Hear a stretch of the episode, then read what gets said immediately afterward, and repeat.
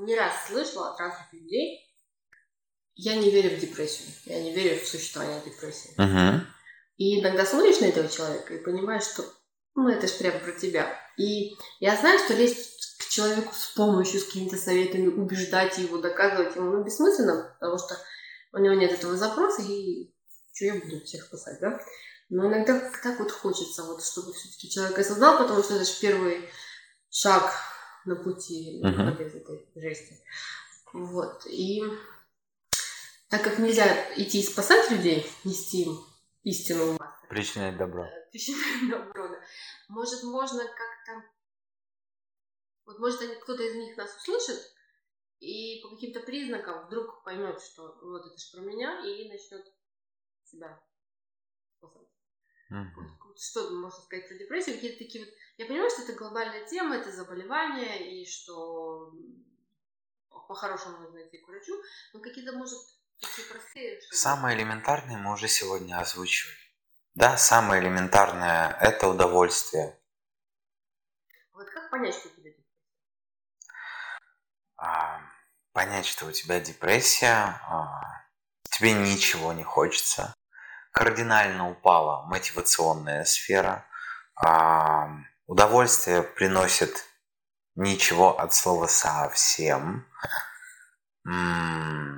все однообразно, однотонно, из-за этого, естественно, а, сера. что с этим нужно делать? Как из этого выгребать? Просто когда тебя однотонно, однообразно сера, у тебя нет мотивации выплывать из этого. Психологи, как специалисты, они, собственно, и помогают на консультациях. То есть за помощью? Безусловно. И не к друзьям, а к людям, которые... К людям, которые там потратили очень много времени своей жизни на то, что повышали квалификацию, учились, обучали себя, других. И вот как раз еще один стереотип, который тоже я не раз слышала, что психологи это э, дорого, бессмысленно, и это все какое-то шарлатанство. Так, в чем вопрос? Вопрос в том, что я понимаю, что для тебя тоже, наверное, такая больная тема какое-то минимальное, да, что-то, ну, то есть не сумма даже, а вот то, что вроде бы, мне кажется, эти люди думают, что психолог это такой поход на всю жизнь. То есть, если ты в это вписываешься, uh-huh. то ты начинаешь ходить всю жизнь, потому что начинаешь быть зависим от этого. Uh-huh. Да? Есть же короткие, да, какие-то штуки? Да, вот короткие, да, есть краткосрочные курсы, uh-huh. есть среднесрочные, есть долгосрочные. Да, психология как наука с различными а, ответвлениями с множеством направлений, она и подразделяется на краткосрочную, среднесрочную и долгосрочную. А, подходы разные. Ну, что определяет подход, да? Чаще всего а, это как раз-таки срок, внутри которого прорабатывается человек, прорабатывается его внутренний мир, ценности, установки, да, то есть коррекционная работа проводится. Угу можно начать с небольшого чего-то, с решения одной какой-то проблемы, с одного запроса. Да. И с небольших сумм. Да. Это не так страшно, как. Самое главное начать. Да? А, практика показывает, что иногда достаточно и одного сеанса психолога для того, чтобы начать разбираться в себе. Да? Почему именно психология работает? Потому что психолог это человек, а, который не друг, не знакомый, он максимально а, как бы сторонний наблюдатель. И такая частая история, что а, на самом деле психолог только сопровождает. Да? Есть метафора, что а, психолог это ментор, который только подсвечивает путь человеку, да, и человек сам по нему идет. То есть ответственность полностью на клиента ложится за работу, а это значит, что абсолютно все победы, они только клиента. Да? И э, психолог такая помогающая профессия, внутри которой э, ну, расширяем диапазон возможностей человеческих, да, конкретной личности. Поэтому стоит ли идти к психологу? Да, конечно, стоит идти к психологу хотя бы на первый сеанс – да, для того, чтобы... Ну, первый сеанс, он чаще всего предназначен для того, чтобы а, идентифицировать проблему. Потому что как только мы ну, четко видим картину, с которой работаем, уже понятно, как работать. Еще мне кажется, важно упомянуть, что не факт, что первый попавшийся психолог тебе подойдет. Сто процентов. Это не потому, что психология не, полезная штука. Конечно. А потому что, как в любой взаимодействии с другим человеком, это просто не твой человек. То есть это Да. как любую другую услугу Мгм. выбирать, еще что фотограф может не подойти, парикмахер тебе может не подойти. Мгм. И Просто нужно не думать, что психология выдуманная мифическая штука, а просто поискать еще. Да. И как человек, который был в терапии, хочу сказать, что часто это реально похоже на как будто диалог с подружкой. То есть вроде разговоры почти такие же.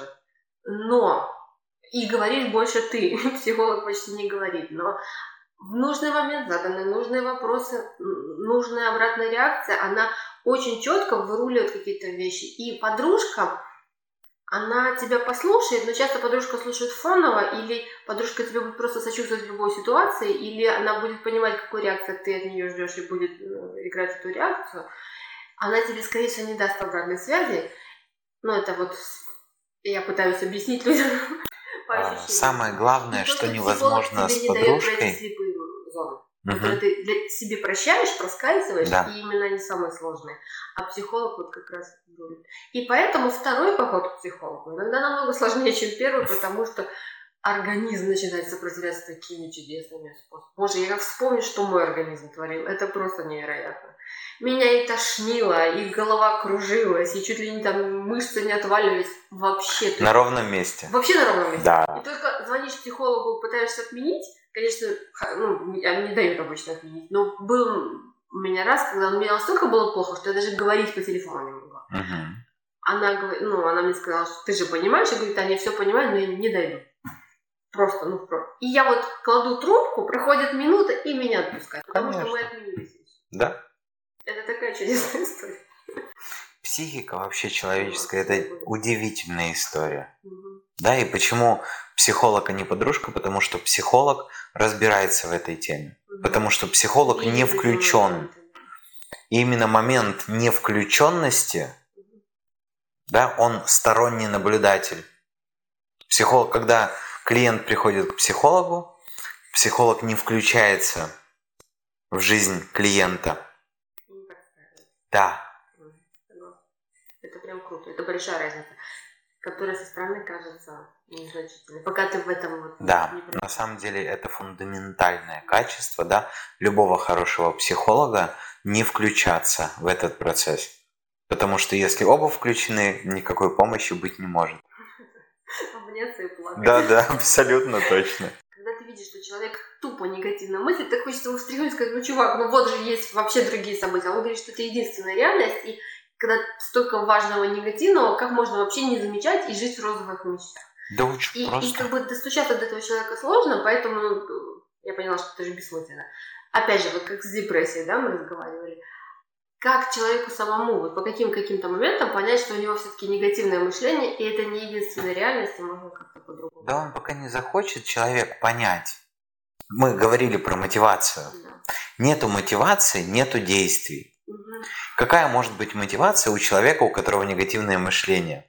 Ну, ему окей в этом мышлении, он живет так свою жизнь, ему привычно, комфортно, все знакомо, никаких новых происшествий, от жизни не стоит ждать сюрпризов. А если, а если ждать, да, то понятно, каких сюрпризов. А еще я слышала, что ну, люди с негативным мышлением говорят, что те, кто мыслит позитивно, они поверхностные, то есть они не, не видят глубину. Это жизни. классное обоснование того, чтобы находиться в таком вот видении, да, чтобы находиться в таком фокусе внимания. Я А еще не мне такое кажется, слышал. ловушка в том, что у нас в ментальности как будто негативное мышление. То есть оно как-то преобладает вокруг, такое ощущение. И ты почти более нормальным кажешься, когда мыслишь негативно. Сто процентов. Социально как будто более нормально. Социально более приемлемо. Да, а, думать о том, что что-то произойдет, а, и не думать о том, что это что-то будет хорошим. Мгм.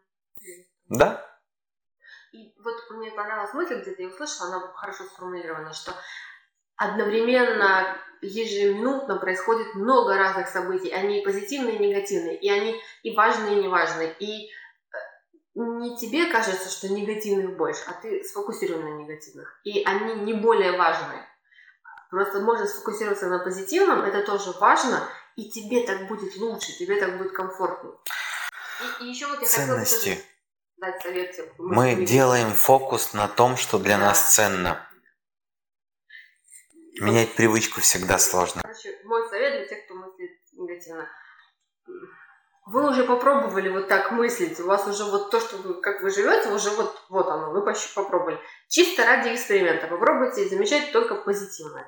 Хуже точно не станет, а вдруг что-то интересное появится. Я тоже от нескольких знакомых слышала про разные варианты бессонницы. Лично мне свойственно иногда перед важными событиями такая мысль, то есть я не могу заснуть из-за мысли, что я опаздываю спать. Мгм. То есть ну, я понимаю, что это тревожность, но у меня это редко-редко, когда какие-то важные события с утра. И я чаще всего могу как-то себя успокоить. Но бывает, что тревожно сплю. Или так, ну, повешусь. А я знаю, что люди, которые прям в хроническую бессонницу впадают из-за каких-то вот... Эти люди, которых бесит там лампочка на пульте от телевизора, они не могут из этого Мгм. спать. Или там эм, какие-то там фоновые шумы в другой комнате. Ну, ученые вообще рекомендуют, да, во время сна изолировать любые источники стороннего света, да, искусственного света, там, а, такие плотные шторы использовать, да, для того, чтобы а, совсем ничего не раздражало сетчатку глаза в тот момент, когда человек спит, да, через... Ну, это же с- такие сферические вакуумные условия. Да нет, это возможно. Это возможно, но смотри, ты себе вот такую нору создал, а потом ты вдруг куда-то поехал, а там нет такой норы. И все. Ам, ну, умничка, хорошо. Мы говорим про адаптацию сейчас. А, это или, или как избавиться. Ну да, вот как Это сто процентов тревожность, да? Мы не можем уснуть, потому что у нас в голове бурный поток мыслей. А, Как с этим справляться? Я всегда своим клиентам рекомендую дыхательные практики и а, НЛПшная такая история, да, есть практика, когда вы закрываете глаза перед сном ам, и представляете, как будто вы сидите в кинотеатре перед большим экраном, вы одни в зале, смотрите на этот экран и представляете, как на этом экране а, считаются числа от 100 до 1. Прикольно. Безотказно действует. Прикольно. Это если совсем невозможно заснуть, концентрируемся на дыхании и на вдохе и выдохе мы считаем 100, 99, А если человека вот прям 98. Минимальные лампочки, там какой-то шум, еще что-то вот... Э, Смотри, вот я по себе могу судить, Мгм. что мне, наоборот, некомфортно, когда плотно закрыты шторы. Мне надо, чтобы небо всегда вот было...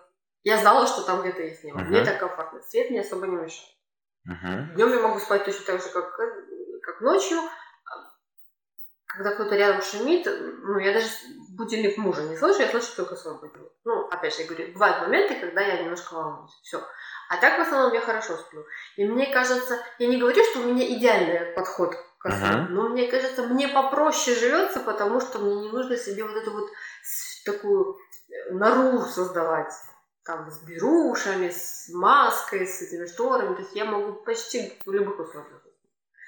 И вот как людям, которым столько условий нужно соблюдать, чтобы заснуть, и то они все равно плохо спят. Ну. Ну, вообще задуматься, а на самом деле... И найти, наверное, даже причины. да? мгм. Зачем я усложняю себе обстоятельства, да, для того, чтобы заняться абсолютно естественной вещью, спать.